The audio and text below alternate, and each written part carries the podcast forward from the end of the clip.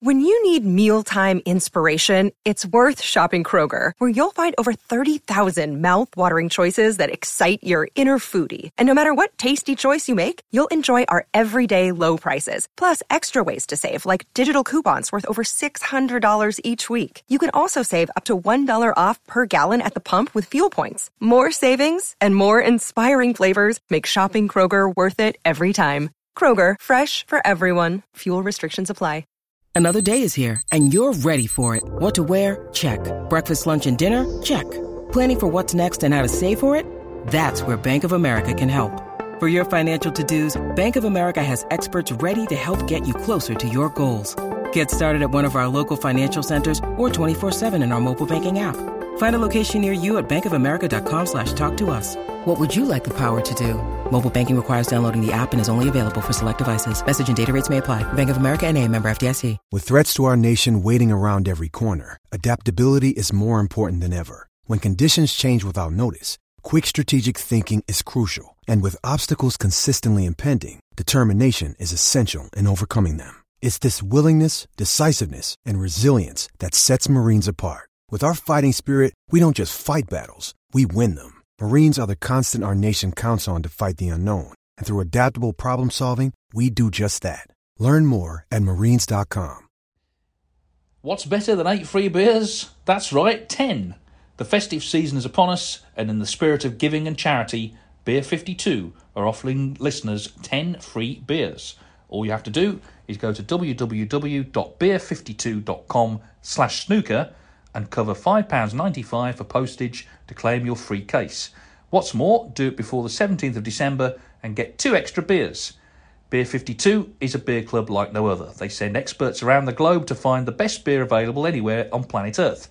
Each month, their members receive a new case, usually from a different part of the world.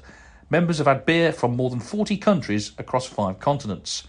Grab yourself this treat in time for Christmas. You can impress friends, family, and dinner guests with a cast of happy IPAs, crisp craft lagers, and sumptuous stouts. If dark beer is not your thing, simply choose the light option instead of a mixed case.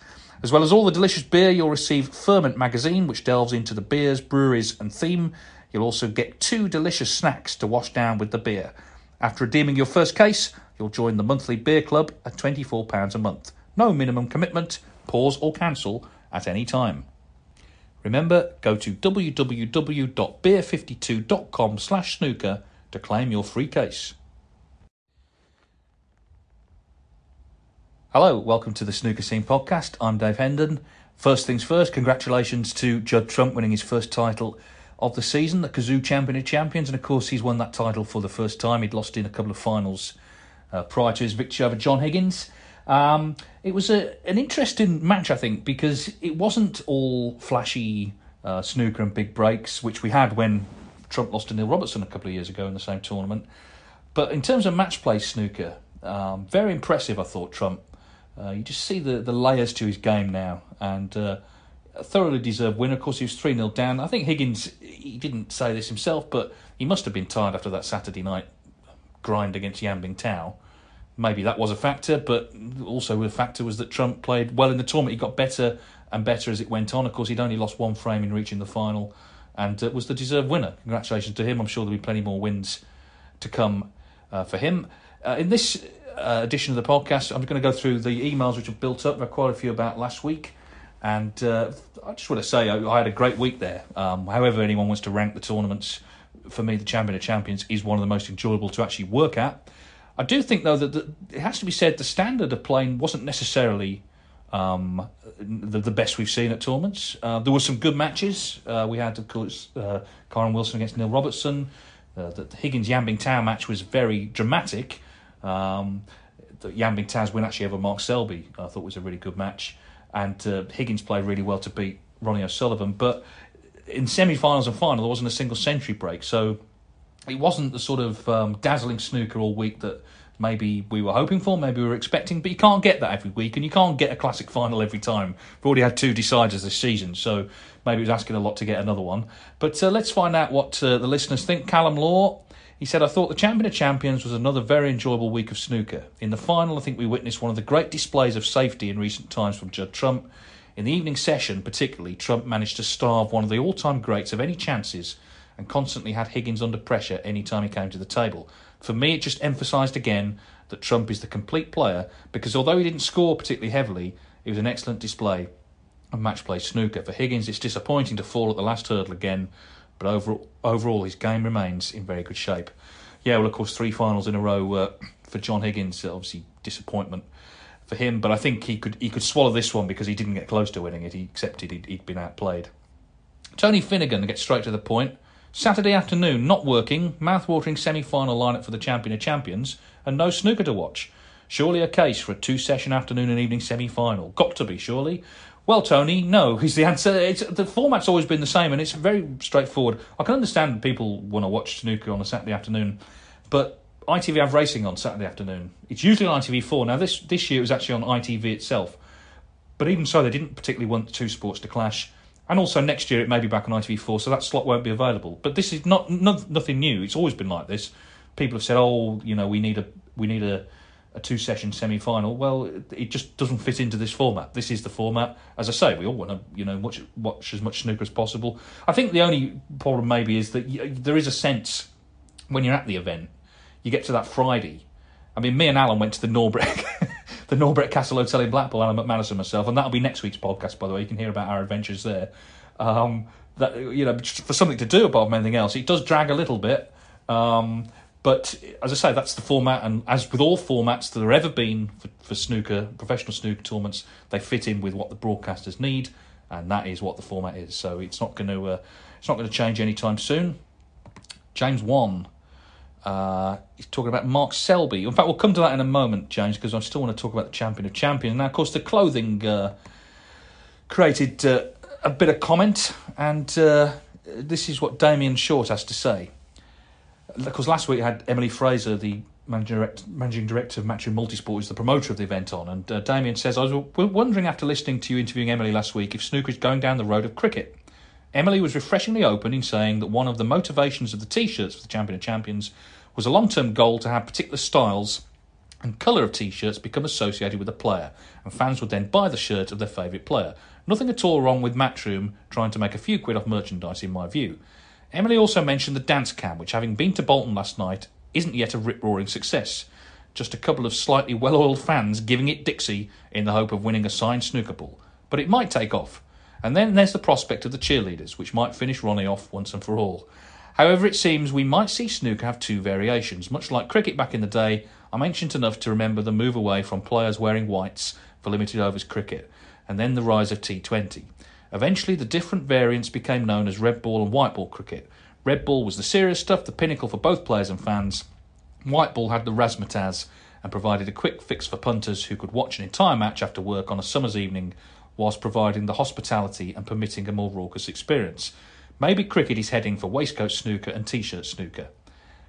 Uh, maybe well, maybe snooker is heading for that. I guess he means. Uh, I think there's room enough for all of us. With the purists, of which I count myself one, having about half the events played in the format of our preference, then the other half of the tour catering for the fans who like to have a few drinks and be able to pop in and out to recharge their glasses whenever they choose to. If Emily's contemplating such a situation, can I suggest they leave a longer break between frames? Last night in Bolton, there were too many interruptions caused by fans being locked out when a frame commenced, whilst they were still out for the toilet. They then caused a ruckus when security wouldn't let them back in. Thank you, Damien. Good use of ruckus there as well. Um, yeah, I mean, the clothing obviously was a talking point. I mean, uh, it's funny because we've been asked, when I was doing this with Michael, we were asked several times about um, the clothing, and we sort of both agreed we kind of like the smart clothing, but we don't really care enough to get excited about it. Um, if these t the whole point of the Champion of Champions really, it's a matchroom event, not a World Snooker Tour event.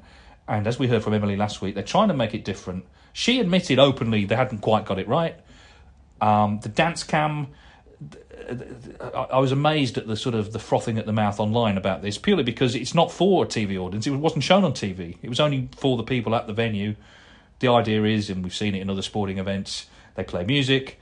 And uh, th- you're not forced to dance, by the way. This is I must make this clear. They don't put the camera on you and force you. It's for people who want to. A lot of a lot of people did want to, and I think Damon is right. Quite a few of them had had a drink, but there were kids there as well who enjoyed it. It only lasted about a minute and a half. It wasn't a big deal at all. I thought some of the sort of pompous comments about it were ridiculous, frankly.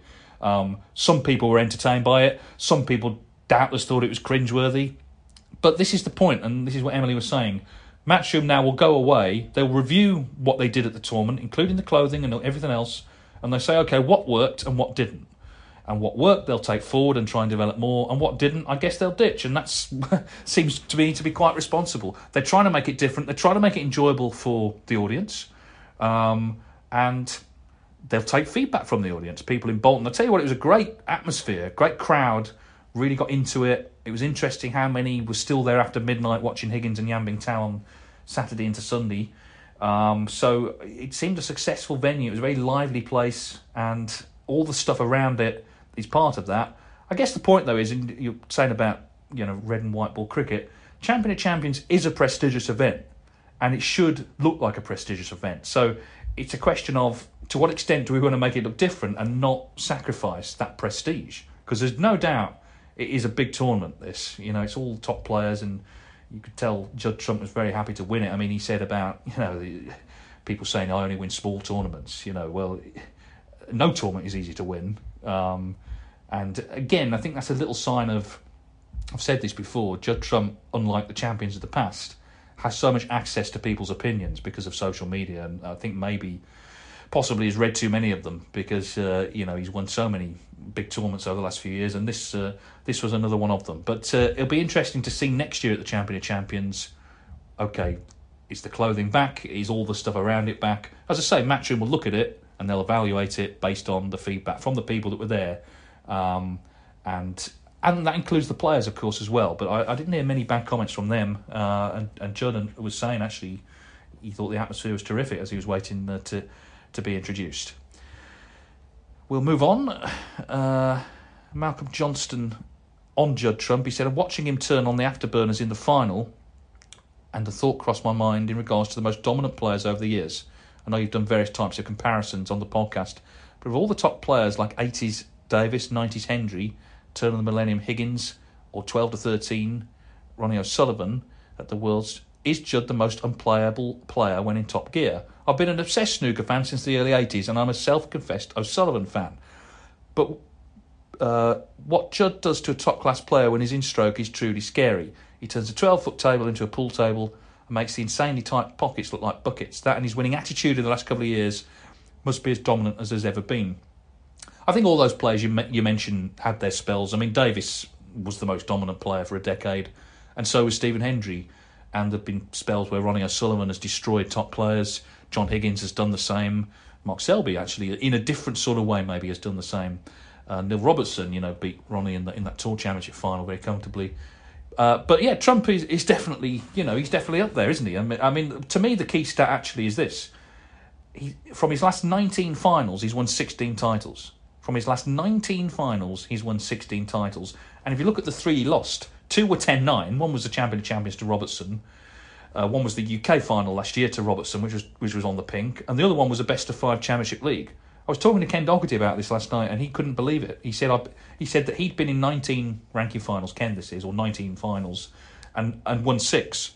Um, and he said it's so hard to win finals because you, you're obviously playing someone who's played well. It's usually another top player, he couldn't believe that strike rate. 16 titles from his last 19 finals. Um, so that is dominance. I don't care what anyone says, that is dominance. Uh, obviously, you know, we look at the really big tournaments. We've got one coming up, the UK Championship, uh, and the World Championship, of course, later later in the season. A lot of people sort of say he's got to win more of those, but he has won them all already, and uh, you know he, he's going to be uh, well, he's going to be favourite, isn't he, in York? I think to uh, to win that tournament. We'll we'll see how he gets on. Now then, let's go to uh, let's go to James Wan, who, who, I mentioned earlier. I've been having a running argument with a friend recently. I strongly believe that if Mark Selby had been around in Stephen Hendry's pomp, it'd be Selby with the seven world titles, not Hendry. As Ronnie said, playing Mark at the Crucible is the ultimate test. In a fantasy final, Hendry would, been, would have been aggressive from the get go and rattled Selby with high breaks. But eventually, Mark would come up with different strategies and just strangle Hendry's game which was pretty one dimensional. Four sessions at the Crucible, I fancy Granite over ice. What do you think? Well, I think, firstly, to call Hendry's game one dimensional is a little bit dismissive. I mean, he was an extraordinary player, full stop, and he changed the way the game is played as well. Um, we don't know is the answer. I mean, this is a pub argument, which is fine. M- most of this podcast is pub arguments. Uh, for my money, I think Mark Selby, you know, in that era would have thrived, but I think Stephen Hendry at his best in this era would thrive. So uh, it, it's very hard to say who would have who would have won. But the one thing we do have to go on, I suppose, is is the final Hendry played against Ken Doherty, who I suppose is sort of nearer to a Selby style player. And Hendry in that final made five centuries and outscored Ken, but Ken won the close frames, you know, the frames with little clearances, colours, battles, and of course he won the match 18 12. So whether that's any evidence or not, I don't know. But um, yeah, it, it's one of those arguments that literally is no, is no right answer to. Now, I'm not saying this podcast hasn't been planned properly, but I've just noticed we have actually had another email about the champion of champions. So let's go back to that. And it is from Malcolm Johnston again. Thanks, Malcolm. He said after just one afternoon, so he wrote this on day one of the tournament. Okay, so obviously, you know, the, his view may have changed over the week, but this is what he said. After just one session of the Champion of Champions and the World Snooker Tour website poll regarding the new style polo shirts, he's massively against. Well, I know snooker is a traditionalist type sport, but please let's get real. The newer type shirts are nowhere near as loud as they could have been. Peter Wright style darts shirt. In fact, I thought them quite tame, being mainly black, but surely lovers of the sport should think anything that can bridge the gap between the old fashioned image of snooker and the success of Matchroom's other prominent promotions, such as darts or the Mosconi Cup, has got to be welcomed. Let's not kid ourselves. The only thing really keeping the UK at the top of the sport is a handful of extremely talented players that will come to an end sooner rather than later, and the sport will head to the Far East. Anything that can open doors to younger players is positive. positive. The narrow fans that think this is the end of the sport need to see the light and welcome and welcome a type of update brought about in conjunction with the players, such as these shirts. Yeah, we we double back on what we were talking about earlier here, but um, it's not the end of the sport. Anyone who thinks they're because they're wearing polo shirts, t-shirts, that that's the end of snooker, it's just ludicrous, obviously. Um, however, I do understand that people like the traditional wear. It, it, it's it's a certain look that snooker has that gives it a bit of class, and it's the look I've always basically known. So I guess uh, there's a sort of bias in there already. If you've always seen something, you're probably going to want to stick with it. Cricket was mentioned earlier. Of course, they did change the, the clothing in cricket. Uh, Kerry Packer in the with the World Series in the 70s, and there was a big hoo ha over that. Oh, you can't change the whites. Now, no one really bats an eyelid. You put cricket on test matches, they still wear the whites but other forms of the game they wear different colour clothing. If the sport's com- compelling, then really all the rest of it is just it's just kind of you know stuff around the side, isn't it? I think. Um, I, I, like the formal wear, but the, the shirts just gave this event an identity, and that's kind of you're never going to convince everybody of that. And as Emily said last week, maybe next year they can do it better. But um, yeah, it, I, I, think I think it's what was interesting as the week went on, people spoke less and less about it. Um, well, they're onto the dance cam by then, of course. now, this email is entitled Niche Stuff, which is what we like. Ian Lewis. I know you're not afraid to delve into niche stuff, so here are a couple of random thoughts. Whilst watching the English Open, I spied referee Jan Verhaas, who's been around a long time, and it occurred to me are there any stats for the refs? Most matches officiated, number of 147s officiated, anything niche like that. Point number two, I was playing snooker 19, which I'm much better at than real snooker, and I just humiliated Mark King in the World Championship opening round 10 0. Believe it or not, on the hard AI setting and, no, and pro guides. And then went on to win the first two frames of round two against Stuart Bingham, so 12 straight frames. What's the record for consecutive frames won at the Crucible? And for anyone interested, uh, it sat at 5 3 after the first session. Um, well, on that latter point, uh, and by the way, that's one on the eye for Mark King, isn't it? 10 0. That, that would be a, the, only the third Crucible whitewash if it was a real match. But um, Stephen Hendry won 19 frames over two World Championships. So he won the last 10 against Jimmy in 92, and then the first nine frames in the first round in 93, I think, against Surinder Gill, but uh, I'm, I'm stand to be corrected on that. But anyway, 19 over two events. In one Crucible, I believe the record is still 13 that was Mark Williams. Um, so I think that was 2003, 4, one of those years. Maybe 2003 there he won it. So I don't have the Crucible Almanac to hand. hand. Chris Downer would have all of this at his fingertips, but I believe in a single Crucible it's 13. So you've just missed out, actually, with your 12. In terms of the referee, I, I had a chat actually with Jan Verhaas in uh, Milton Keynes. I hadn't seen him for a while. He's he's a veteran now, Jan, um, but a great referee over the years. th- there are stats for most maximums. And in fact, the referees very keenly, very keenly uh, keep up with it. Matt Hewitt on the WPBSA website on his list of maximums has the referees listed. I believe Brendan Moore is currently top of that list. Um, but uh, they're very keen whenever a, a, maximum is made that their name is involved. It's interesting though. I spoke to Brendan about this at the Championship League, and he said, "Look, I know absolutely it's got nothing to do with me. The fact a maximum's been made, you know, the one four seven is down to the player, but it's nice to be there for history. It's nice to be on that list, so that in fifty years' time, people will look back and they'll see those names, and they'll always be part of it. And it's true, obviously, if the breaks get shown again." You know, through whatever medium in 50 years' time people are watching things I thought that was a lovely way of putting it, actually, and it made me think about maybe my, own career as a commentator. Some of the matches I've done, hopefully, my unless someone wipes it off, my voice will be in future years associated with some of the moments that we're enjoying now in the game, um, because so many of us are snooker fans, you know, as well as working in the sport, and to, to have that kind of that presence, I guess, is, is is a nice thought. And I hadn't really thought about that until I spoke to Brendan. So yeah, the referees uh, they, they're, they're all aware of that. In terms of most sort of finals done and so on, I'm not quite sure. I know Rudy Bounds, uh, Belgian Eurosport commentator, has a list, and there's if if you're interested in the Triple Crown finals, uh, the World Snooker Tour website has a list of all the referees from those finals over the years, so that's available uh, on their website.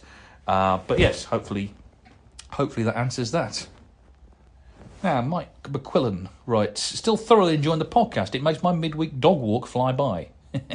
Keep up the good work, it's appreciated. Thank you, Mike. I enjoyed hearing what the dapper former snooker player Tony Meo is up to these days. This put me in mind of a possible regular feature. I'm an avid viewer of the Big Match Revisited on ITV4. In addition to this, from the mid to late 1970s, Brian Moore hosts a Where Are They Now feature, in which a viewer writes in to ask about a former footballer from the 1950s or 60s. Brian reads out the full address of the correspondent. Maybe you should miss that last bit out, but it would be good if you could possibly interview some former players or just dig up some information on their current status. It would be fascinating to hear somebody like Ray Reardon speak about the early days of the Crucible, and I'm sure we'd all enjoy an interview with the Silver Fox Davy Taylor. You could ask him about the mystical David Taylor fan club, which, despite a couple of searches, seems to have no online presence whatsoever. Well, it's it's not a bad idea. I think that sounds though, uh, Mike, like the sort of thing we might do when the season is not not sort of going on. It might be a summer project because uh, because there's a lot happening right now. Not to say uh, not not not least into Christmas, where as I record this, there's basically one day from now to December the 23rd with no snooker, and that's Friday, the re-rig day in York. So you know, there's a lot going on. But yes, I, I, it's not a bad idea. I like to hear the old the old uh, snooker players. They've got so many stories uh, from a time when there was no money in the game and they were doing the exhibition circuit, and then to be involved in the game when it became big must have been so exciting. Um, and what are they doing now? Yeah, you know, that's what a lot of people are interested in. They're still big names. I mean, David Taylor. We, you know, we, we joked about his fan club. He was a huge name, the Silver Fox in the 1980s.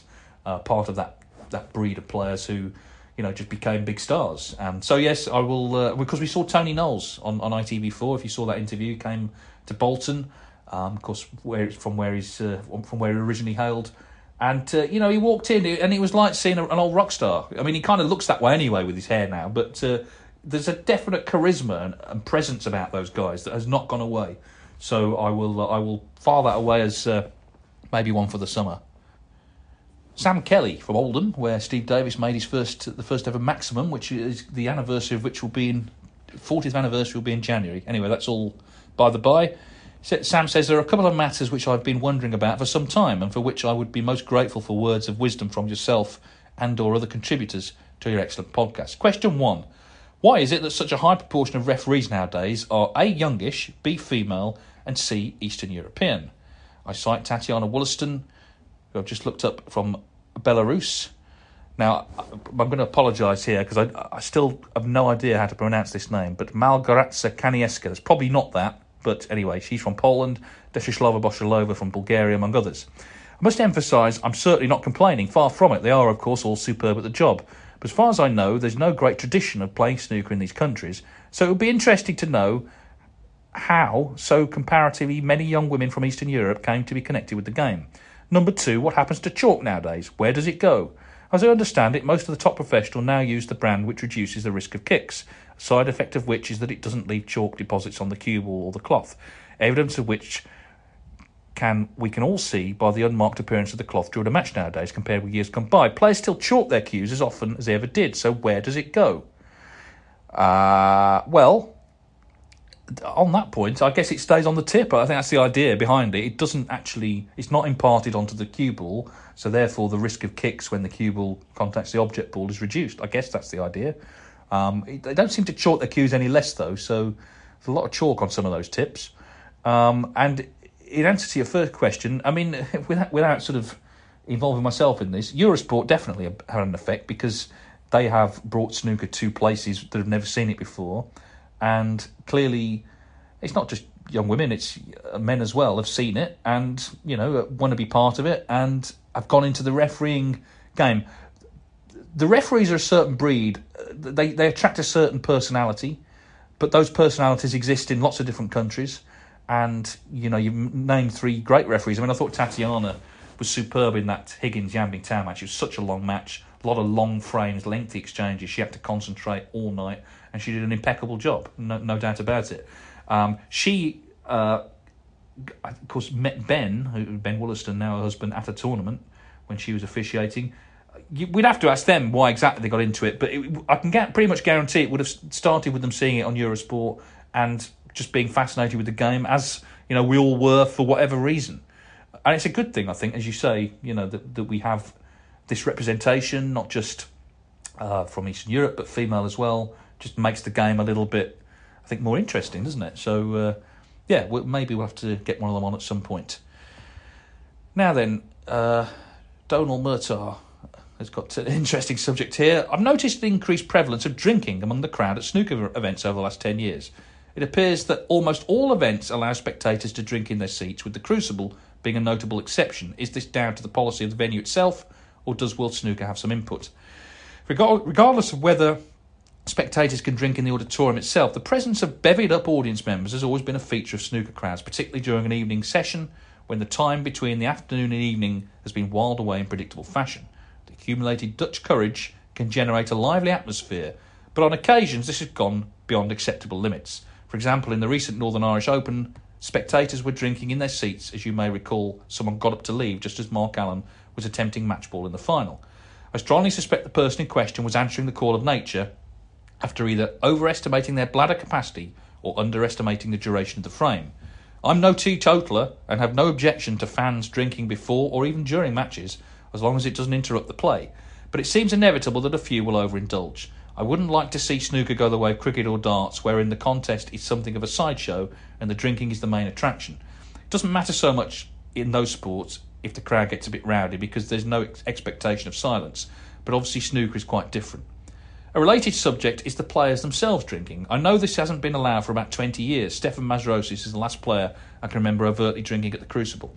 I presume it was banned in an effort to clean up the image of the sport, but it seems curious that World Snooker clamped down on players drinking, but seem increasingly tolerant of boozing spectators. Uh, many thanks for all your hard work on the podcast. Should our paths ever cross, I'll be only too delighted to express my gratitude in the form of, of a half shandy.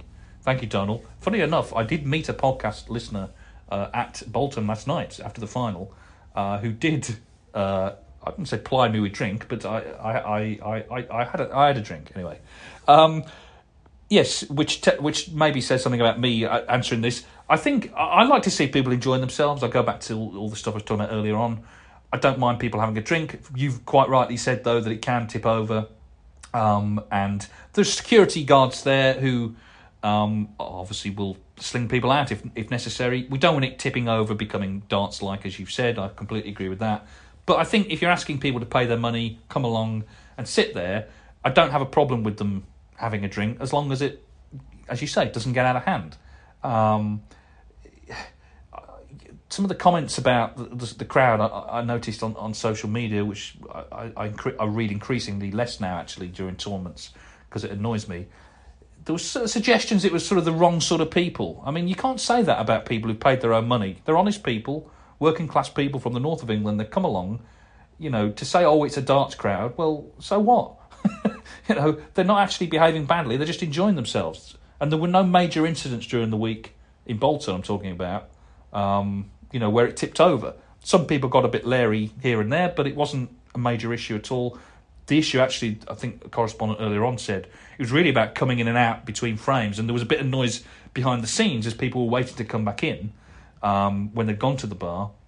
But we didn't have any major incidents. Um, in terms of players drinking, yes, I mean they they did clean it up. Of course, you can't stop people drinking before matches, but that doesn't really happen now. That's that belongs to the past. People are, are much more professional now.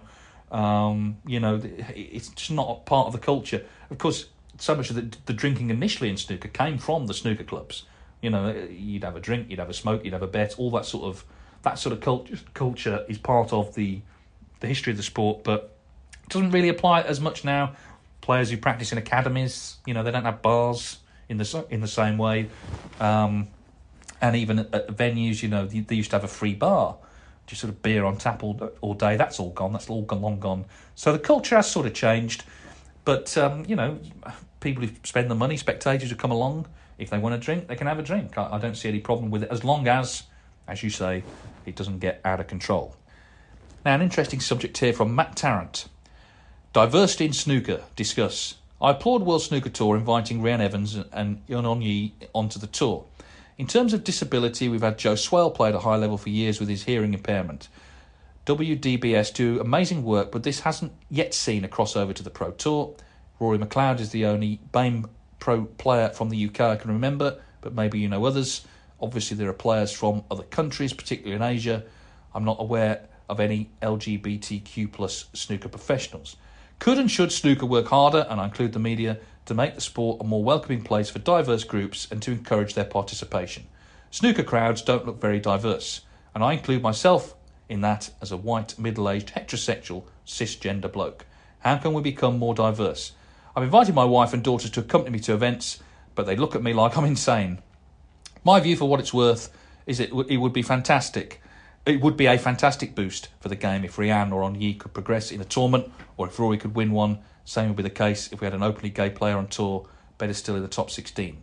These things will come to pass, it's progress, but the sooner the better, and anything we can do to encourage and support diverse groups in every aspect of the game, including crowds, should be welcomed. Next email snooker and its carbon footprint. Oh, joy of joys. Matt Tarrant in Derby.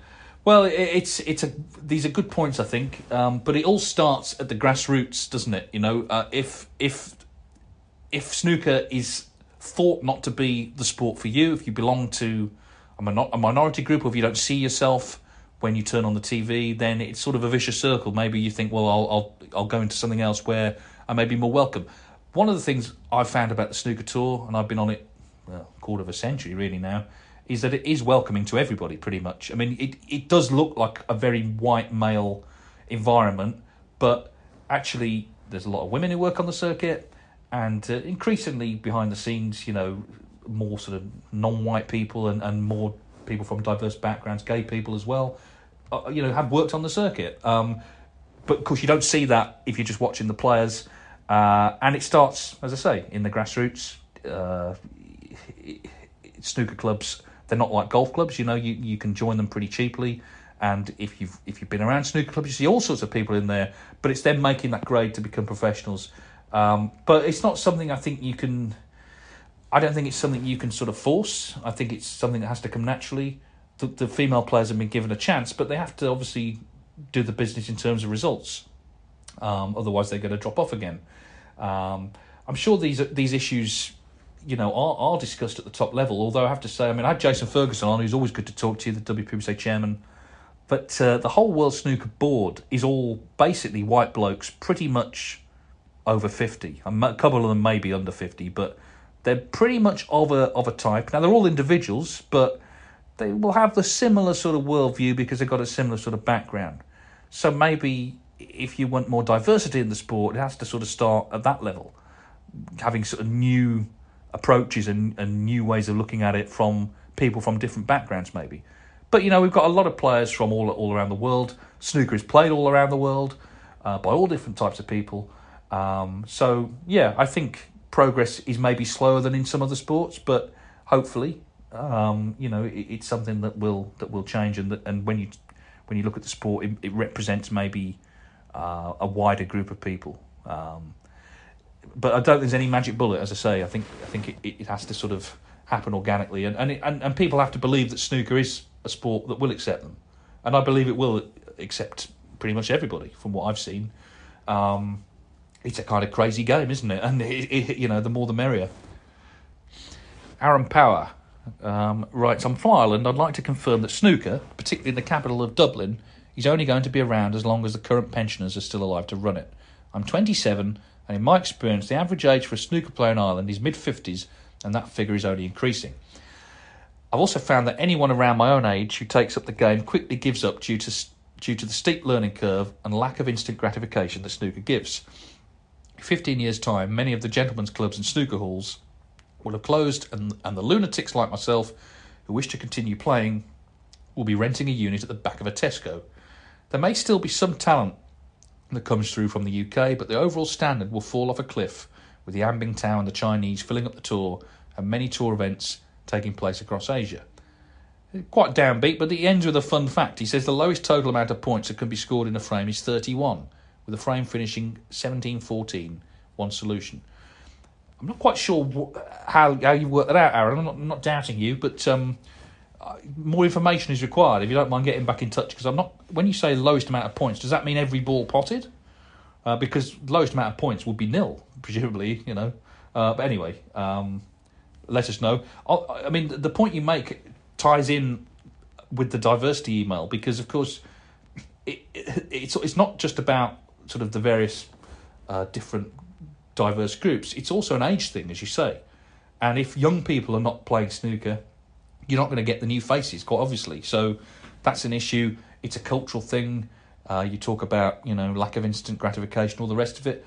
But you know we've seen. I mean, it was nice to see ITV invited along young Stan Moody, a 15 year old who's making waves. Paul Deaville was there as well, who's obviously had a good run at the English Open, and, and they're doing good stuff in the amateur game.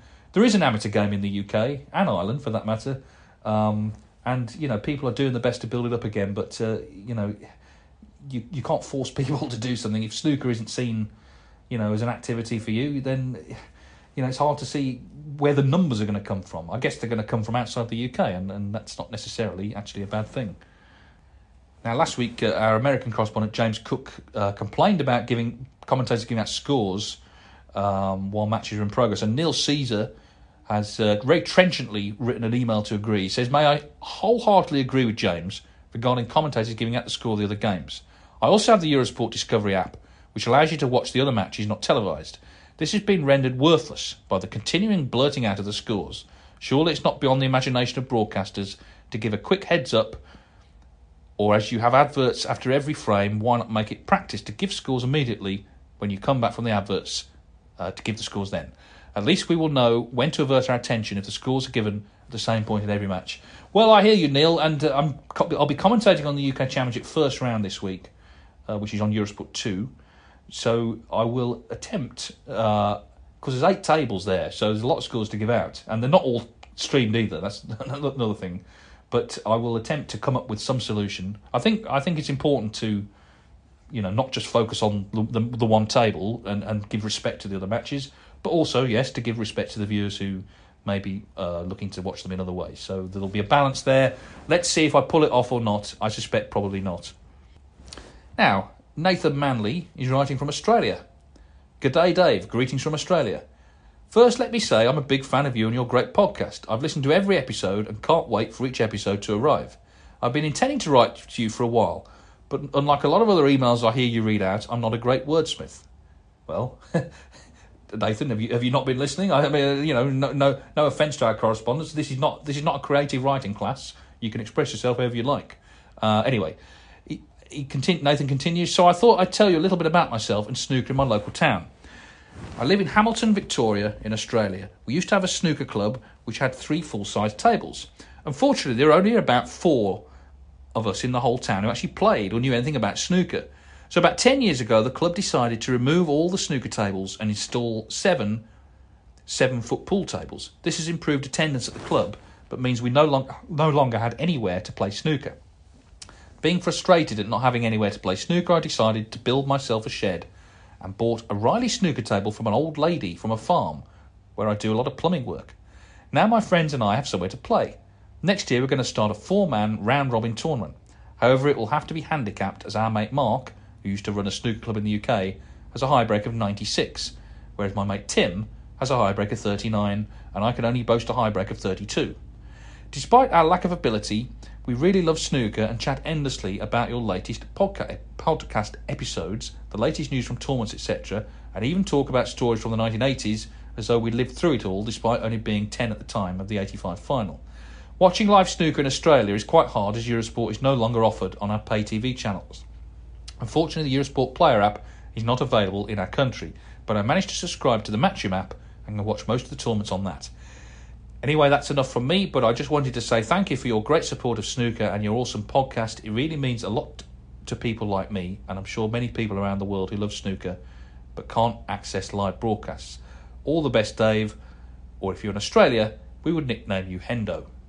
Regards, Nathan Manley. Well, thank you, Nathan. And that email meant a lot to me, I can tell you. And it's good to see you're getting a little competi- competition going. I'm intrigued by this old lady on the farm who had the table. I'd like to know more about her and how she how she came by the table and what the story is there. Um, and I'm glad you're able to watch on the Matchroom app. I believe that is available anywhere there's not a broadcast, but I know in some places it's complicated because in some areas there's pay TV rather than free TV. So it's different in every country, I know, but I'm pretty sure, in theory, now anywhere in the world you should be able to watch the UK Championship next week.